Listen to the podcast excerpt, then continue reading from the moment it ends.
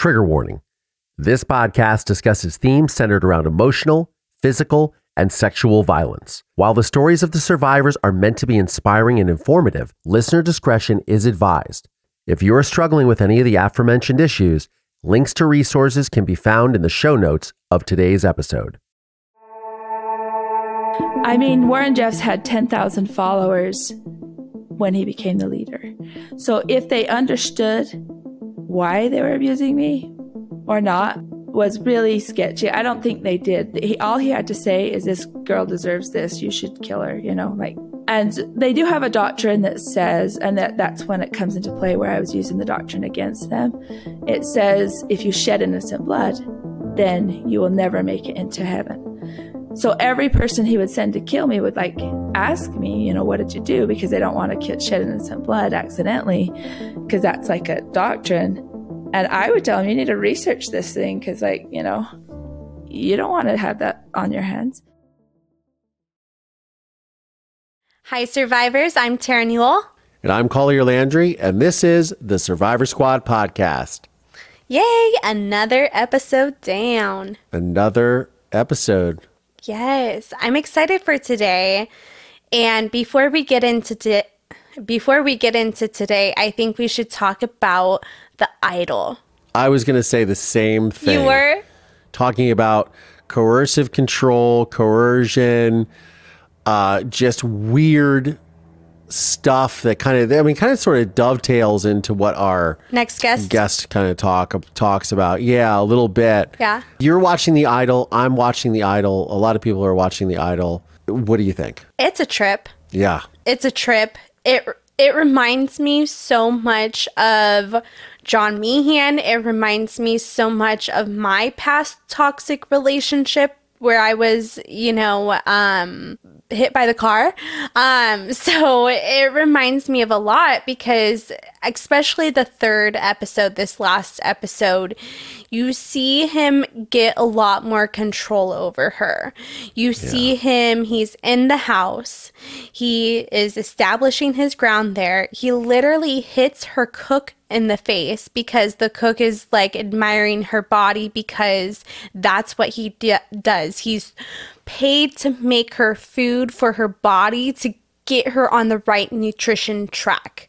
Yeah. So, you know, and I wouldn't be like doing that with my trainer to be honest, but it's just all so weird. It's just it's a it's a wild show. It, it and I, I don't know. I mean, I'm still trying to come. I love the song. But that even is so plotted.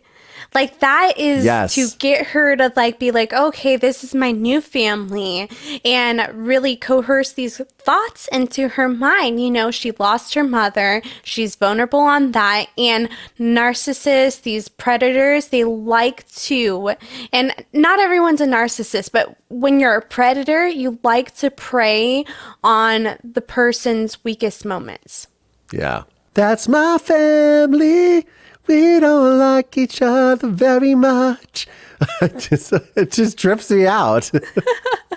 Yeah, so true. Well, you know, speaking of family, our next guest was taught to be in something because of her family. And it's so interesting how you because you want a family, because you have a family, the dynamics of the family and what you have to do in order to be accepted sometimes. It's terrifying. Um, so who is our guest? We have Briell Decker. She is the 65th wife of Warren Jeffs. He is from the FLDS, the Fundamentalist Church of Latter day Saints, which is different than the Church of Latter day Saints, which we're going to find out from uh, Briell's story. And she was in the documentary, the Discovery Plus documentary, Prisoner of the Prophet, where, you know, she spills all the tea. It's, it's wild.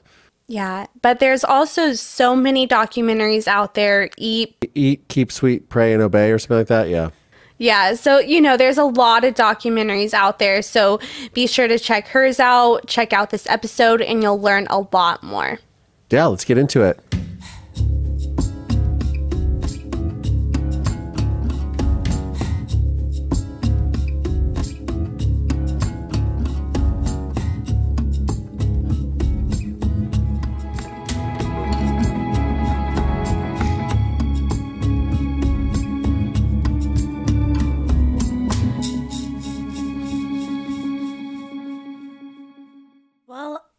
Get into your story and your journey today. So, I call what I went through cult violence. Not everybody goes through domestic violence. There's a lot of good relationships. What I went through, not everybody goes through either, even if they are born into a cult. A cult to me is basically a group of people that um, are very extreme in their beliefs and to a detrimental state. That's kind of how I look at it. So I grew up in the FLDS, which is Fundamentalist Latter day Saints. It's a branch off of the Latter day Saint group, and they have the same foundational doctrines, but they are very more extreme. They take them to a very heightened, uh, extreme level.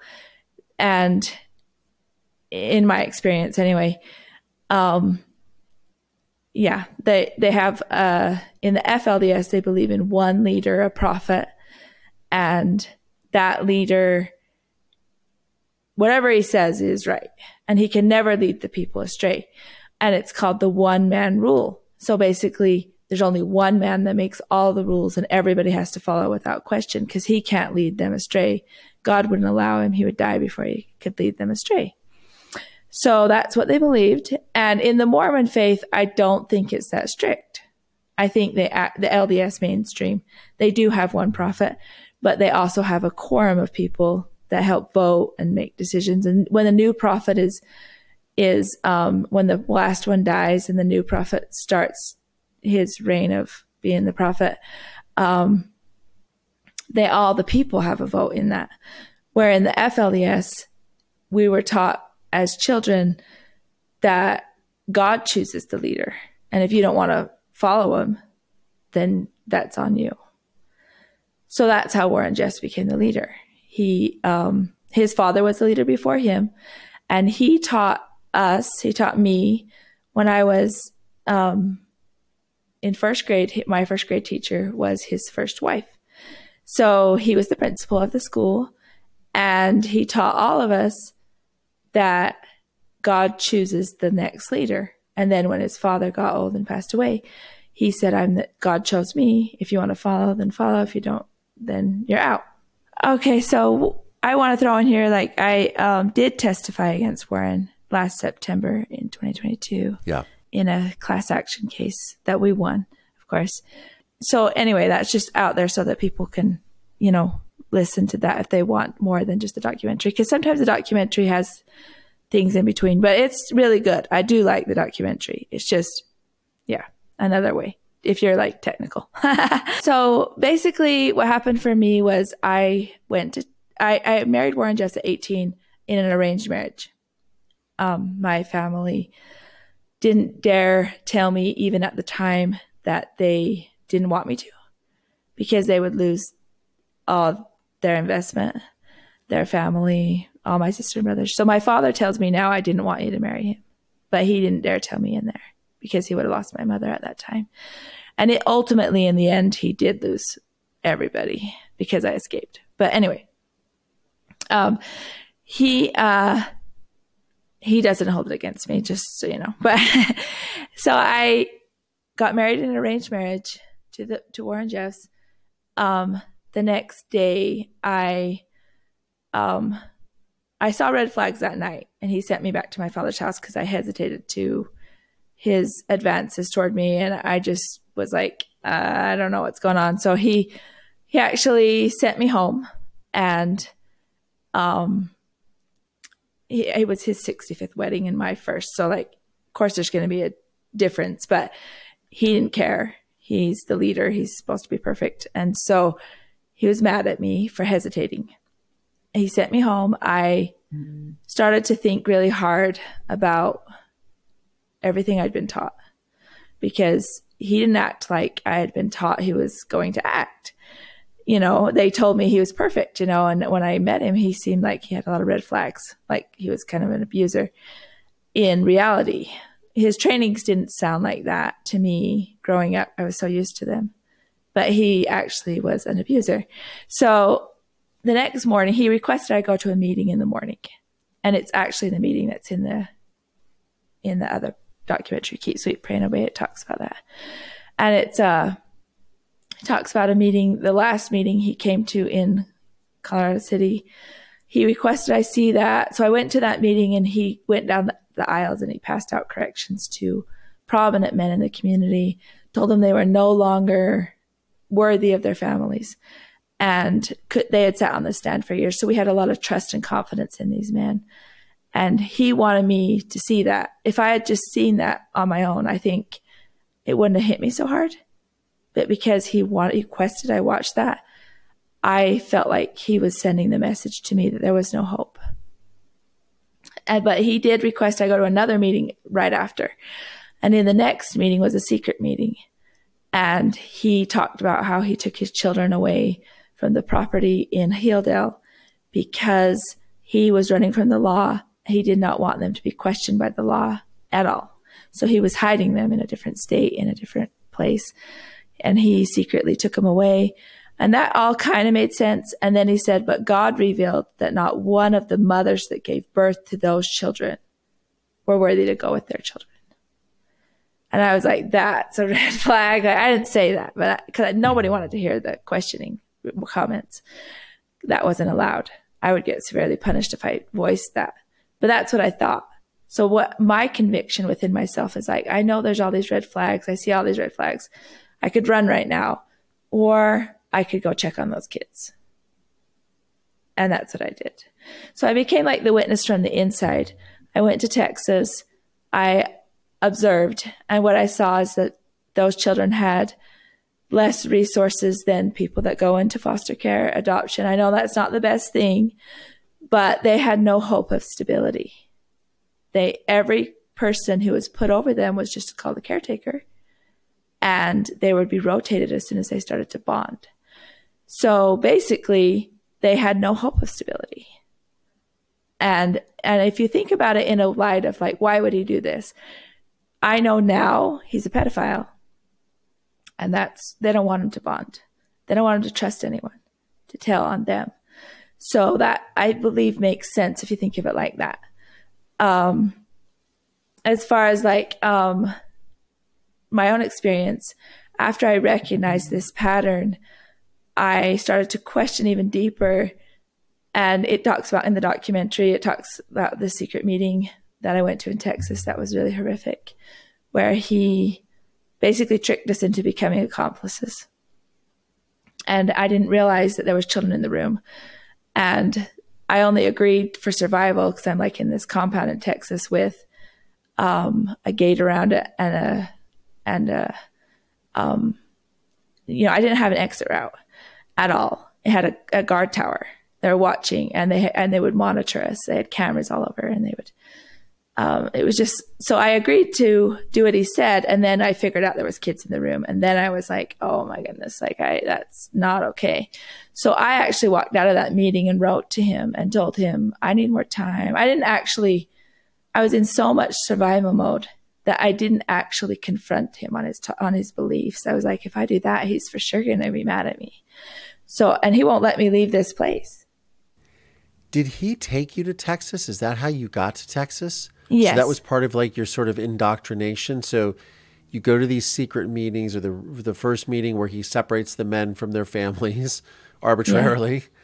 And then you go to the secret meeting where you find out well the secrets behind all of this and then he sends you to Texas to be indoctrinated and see That's and where the, just, he sent the kids. And that's and, where and, I went. And you went you but he sent you there specifically to see the kids? Well, he sent me there because he said God that said that's where he wanted me, and that's where he had the kids, and that was my my hope was that I could check on the kids. Because I wasn't a wife that gave birth, so I could go where yeah. he was having mothers that never gave birth go where the kids were, and I just got married, so. That's such heavy manipulation because he's using your emotions and then he's basically threatening you too because he's showing you that he's excommunicating these people basically. And then basically saying, I can dispose you as well. And there's a situation going on where these kids need help. And so he's using all of your emotions. Right. So I'm just so sorry. Yeah, he he does that a lot. Even people in the FLDS today, I have compassion for them. A lot of them have causes. They're taking care of their mom or they're taking care of their siblings or they don't all believe in it, but they can't yeah. tell you that. In my story, um, I I wrote to him. I told him I don't want to be a part of this. I you know, I didn't say it directly. I just kind of in survival mode, you kind of have to do whatever it takes. So I just told him I need more time you know, I need more time to process all this. I need to get away from this compound and go process this before I go to any more of that stuff. But I, I didn't confront him. And some of the wives actually did confront him. He had like 65. And now he, at the end of when he got incarcerated, he had 79. So I didn't actually confront him. Some of them did. And I watched how he treated them I was like, I just need to get out of here. So I wrote to him and told him in a kind of a nice way, I just need more time. And then they, the people that confronted him, he would come back around and he would say, you can't leave. You need to go pray harder. You need to do this. You need that. He was really angry at them. But with me, he, he kind of bought into my story. He was like, Oh, okay. You know, he treated me like kind of like silly and all this stuff. And I was just like, Oh, this is great. I got really excited at the end when I was walking out the door. And then he started getting concerned. I was like, this is great. I'm walking out of here. So I, I left. I got on the ride. He he did act concerned. He waved at me with like this concerned look at the end, and I was trying to hide that I was so excited. But I got away. I went to a place in Vegas. It was a house in hiding. He had a caretaker, a family with a man that was watching over me all the time. And I couldn't go outside didn't get any groceries. They did all the shopping. They would make sure somebody's watching us like 24 7. I was put on 24 7 watch. That's what it says in the documentary. Um, I went around to the, the seven ladies that were living in the house and told them, I'm not praying anymore. I'm not going back to that place. And in my mind, I thought, I'm not going back until he gets caught by the law. I knew he was on the FBI's most wanted. He had told us that. I was like, yeah, he's going to get caught and I'm just going to hang out in this house until he's caught. Pretty much. You were how old at the time now? You were still 18, 19? I was 19, I believe, by this time. By the time he called me into that secret meeting, I had been transported to the house that was the Dream Center one time for like four months. And then I came back where the kids were in Texas. Like he transferred, that's what his charges were for me in the class action was trafficking over state lines. And so, um, yeah, he, he got, I, and then I wrote to him and told him I wanted, I, I, I kind of played it safe still. I just told him I'm not praying. I don't want to go back until I feel like I'm ready. I'm just going to read. So I used his own doctrine against himself a lot. And I believe it gave me opportunities. People around me all wanted to hear his interpretations. And that's all, only thing they wanted to hear. So only books I had was his words, but it actually saved my life because I would read all of his stuff and um, that's what they wanted to know. Now I don't hardly use it, but at that time I used it a lot. That's so smart. Wow, that's incredible. yeah, that's I just read and read and read for years. I actually did for like at least a year, maybe a year and a half, two years before he was actually caught by the law. And they were continued to have these secret meetings in Texas. I wasn't involved in those when I did hear how bad it got in the end, I was horrified. But I believed it because it got so bad. They had the the 12 year old tied up and all that. Like it was just, and the room was filled with people and it was just horrible. And nobody stepped up to, to rescue her. Nobody dared. And I'm like, everybody should be. But they all were so in their own cage in their mind and in their own cage in the physical world. You said they have a, tw- a 12 year old girl tied up? A 12 year old little girl he tied up and raped in front of everybody. It wasn't it a multitude of people raping her as well? I don't know. I didn't ever listen to all of those audios. It's way too triggering for me, but I knew it was true because of what I went into in Texas. He was I was in the introduction and I turned around after he convinced us to take off our clothes, there was like five adults in the room. He turned around, he says, now turn around. And he had us like in like, we didn't realize what was going on. He just said, you know, stay focused on me. And he'd talk and talk and talk. And he said, if you turn around, I'm to like, you know, it would be a punishment. So we did hear like the door opening, closing behind us. And it talks about this in the documentary. but I didn't realize it wasn't the same person going in and out, you know? I didn't know what was going on. Well, after I turned around, when he said I could look behind me, the whole room was filled with people and it actually had underage brides in the room. So that's when I walked away. And that's what I said in the court trial in September also. It's like, I didn't go back. I became a target because of that. Because, you know, I had to confront him. I had to figure out a way to successfully avoid being an accomplice from the time I knew that he was doing things like that. And it, and there's other stories like I've heard other ex-wives say I had littler kids on the property. So when he brought me into that meeting, I just went along with it because like I didn't want to get sent away from the property and make my littler kids 2 years old and stuff more vulnerable. So I just did anything he said to try to stay. You know, those are all stories I think the court should hear and make decisions on. But for me, I became a target. I did walk away and I became like, that's why he put a hit out on me. And he was the, the top of this whole pyramid. And he had all these loyal, loyal followers that didn't really understand what was really going on in his secret meetings all the time. They just believed that I had done something wrong and I deserved what he said. So I had potentially of 10,000 abusers because he had 10,000 followers by the time he became the leader. And they didn't understand why. They just believed that I must have done something. When you say you had 10,000 abusers, what do you mean? I mean, Warren Jeffs had 10,000 followers when he became the leader. So if they understood why they were abusing me or not, was really sketchy. I don't think they did. He, all he had to say is, "This girl deserves this. You should kill her." You know, like and they do have a doctrine that says, and that that's when it comes into play where I was using the doctrine against them. It says, if you shed innocent blood, then you will never make it into heaven. So every person he would send to kill me would like ask me, you know, what did you do? Because they don't want to shed innocent blood accidentally, because that's like a doctrine. And I would tell them, you need to research this thing because, like, you know, you don't want to have that on your hands. And also, the other side of it, they believe in blood atonement, which is basically killing somebody if it's just. So if I had really committed a serious crime, according to the doctrine, one of the crimes, because they believe in works, they would shed blood if it was just, but they wouldn't do it in public. They don't believe in publicly doing that. It's all secretive. And so, like, I had to fight for my life for three years. When he went to prison, he um, that's when he sent like all his loyal followers after me because he, had lost his opportunity to make me an accomplice more and more. So I did hang out in those houses till he got caught by the FBI.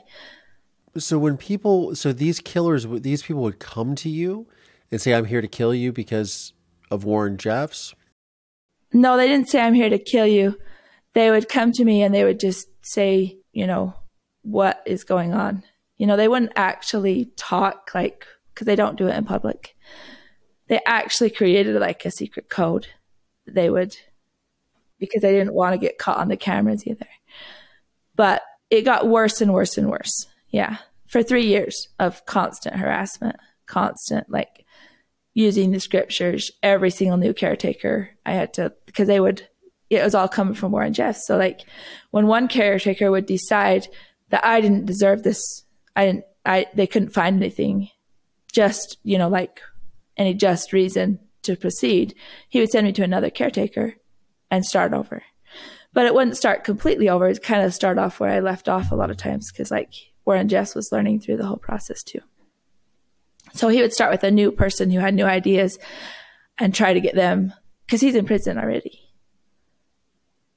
And anyway, so it was just three years of that. And by the time I ended, they had me on 800 Seroquel. They were drugging me so much, and I was fighting it so hard because I was trying to stay alive. And um, yeah, it's just it talks about that in the documentary too. He was slowly building up the amount of medicine he's giving me.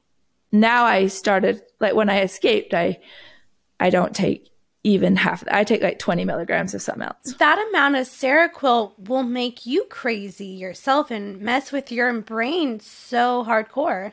It's a lethal dose. It's definitely a lethal dose if you don't build up to it, and also if you're not fighting really hard for your life. Yeah. And what is Seroquel? Seroquel is a mood stabilizer. It's like for bipolar, but like they told me it was for sleep. It can be used as that um, for some people, but because there's so, and I'm not a doctor for say, I'm just speaking from my experience from my doctors, um, my psychiatrists that I've had in the past, where they have to use certain pills to balance out other pills. So that can be added for like a sleep thing to make you go to sleep if you're on like say Lexapro and uh, some you know other pills and whatnot. Yeah, that I've even had people talk about that since I've left. Say, you know, we worked in the clinic, we couldn't help. Warren Jeffs was basically the doctor, even though he was using cult doctors. So he had certain men go to college to get the degrees to get the medicine. And if they didn't do what he said, even though he never got the degrees, then they would lose their family. So when I was trying to escape, it was super hard because they would take my records from that cult facility without my signature and try to use it as though I had signed, saying I was crazy. Yeah, and now you're deemed as a person that can't, you know. Yeah, it doesn't matter if you get put in front of a judge and you don't have a family that will stand up for you, you don't have uh, anybody who knows you that will stand, the doctors aren't standing up for you you're probably going to get committed. And I believe that I escaped out a window. You know, I know I escaped out a window and all that, but right before I ended up in front of a judge. So I still had my rights in place. My adoptive mom, who had experience from a different, not that extreme, but like a different group, polygamy group, and her, her leaving that, all of that, she, she kind of knew what to look for. Cause we would gone to police officers and they were like, we already signed a paper. She has to go back because of her mental state. Well, my, my adoptive mom, she's more like a peer support specialist. And she said, show me the paperwork. I need to see that signature. Cause she's saying, cause she had talked to me. She's saying that she hasn't signed anything and she has to sign for you to have her doctor records in a normal facility. So anyway, she fought for me and they couldn't prove that they had taken away my rights because they hadn't actually taken them away yet. They hadn't fully succeeded at that. So I was 26 years old by the time I escaped. And the police officers, he did have some police officers in Colorado City and Hildale, but not everywhere. We went to police officers outside of that also. And they didn't recognize that I didn't have that paperwork signed. They just thought if they have the records, they must have got it signed. Yeah, it was horrific. It was so yeah. I I liken that part of my story to kind of like Britney Spears a little bit, like how she um was put in front of a judge, you know, that that kind of thing. They took away her rights as an adult. Then she has to do what the conservatorship or whatever says. And if I would have been put in those shoes with like a cult background and Warren Jeffs, he, he whoever he puts over me is doing what he says, I would not be, I would have never experienced freedom for one thing. And I would have never, yeah, had a voice probably again because he would have been controlling me for the rest of my life probably. So I escaped right before that. I actually worked my way to Colorado City and Hildale because it was like a better place to escape from. There's okay. ex-FLDS people in the town. They have more like that peer support specialist view. Um, so when I escaped out the window, locked in solitary confinement, and unscrewed the screws, all of that, it was in Colorado City because I'd already worked my way back there. And then I ran to a family, took side roads, ran to a family that was had just recently left and became ex-FLDS. All the family members that were still home. And they drove me out of town to this lady in an activist, a small organization helping people on the outside and that I, that was the day I met my mom that adopted me. Now, I love that. It took two years. I went to Tennessee. They sent me to Tennessee secretly. They got my ID. There was a lot of steps. We went to Tennessee. I did all my paperwork there. It kind of goes over a little bit of that in the documentary. I did change my name. They don't tell me I tell anyone I went to Tennessee. It took two years. Okay. Changed my name. My social was legally adopted. And then I decided through a series of things, like I, I couldn't pay my rent because when they changed my social security number, they didn't change my SSI in the same month. So I ended up talking to my attorney in Utah who helped me do that. And he said, it's interesting because I just had an ex-FLDS man who, who got, who became a pilot walk in my office and say, the town of Colorado City is becoming ex-FLDS people. It's people who have left the church. It's turning around. And if anybody's in crisis, here's some airplane tickets. Tell them to come home. I love that. That's so beautiful. Wow. And what was that feeling like to finally be free, if you don't mind me asking? Freedom, what it hit me in Tennessee. Um, and I, I was so excited, but like at the same time, I'd been in survival for so long. I started to deal really heavily with like, for one thing, I had come off all medicine cold turkey and yeah. was hiding and all of that. So like I was having a lot of psych- psychological like experiences trying to figure out how to even some days I would not eat all day and I would just stay in my room and other days I would be like around trying to trying to figure it out so it was hard, but I, I did like, you know, I was just thinking in my room, you know, like I have, I could go to college. I could, you know, I could go to the hospital and, you know, like all these things that I had to ask before if I ever even got to do. So it was just way different. And it was something I never thought I would ever get. Even when I was climbing out the window, I didn't have any hope of succeeding. I just was angry. I, I didn't want to give up. I, I was stubborn but it was a good thing because like now I get to experience all these things. Thank goodness you're stubborn. Stubborn, stubborn women survive, and stubborn people survive. Collier survive too. But you know, when you are that person that's like, no, I'm not going to put up with this. No, I'm not going to do this. Um, I'm going to cooperate for a little bit, and then I'm going to think about how to get out. Like you are incredible. Um, you are so smart, so resilient, and I am just like honestly like I, like I people are blown away by my story. I'm blown away by yours. Oh, thanks. As they say, well well behaved women seldom make history. yeah. That's unbelievable. Eight years you lived with that? You said you were 26 when you were in Tennessee. Yep. Were you told to like worship Warren Jeffs as you grew up? Yes. I find it just so astonishing, almost like Scientology. Yeah. When you would have your services, he would come out, and then everybody would just worship him because he's the. Well, they they did it different ways than Scientology, but yeah, basically, he was God to people. This concludes part one of our two part episode with Briell Decker. Can't wait for part two? Please subscribe to the Survivor Squad Patreon to receive exclusive early access to all episodes. On that note, survivors, I'm Tara Newell. And I'm Collier Landry. And this is the Survivor Squad podcast. We'll see you guys. Bye.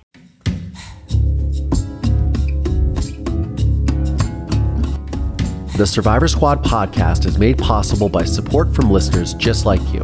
Please subscribe via Apple Podcast, Spotify, or wherever you get your podcasts from. And please consider supporting this program by visiting our Patreon page at patreon.com forward slash survivor squad.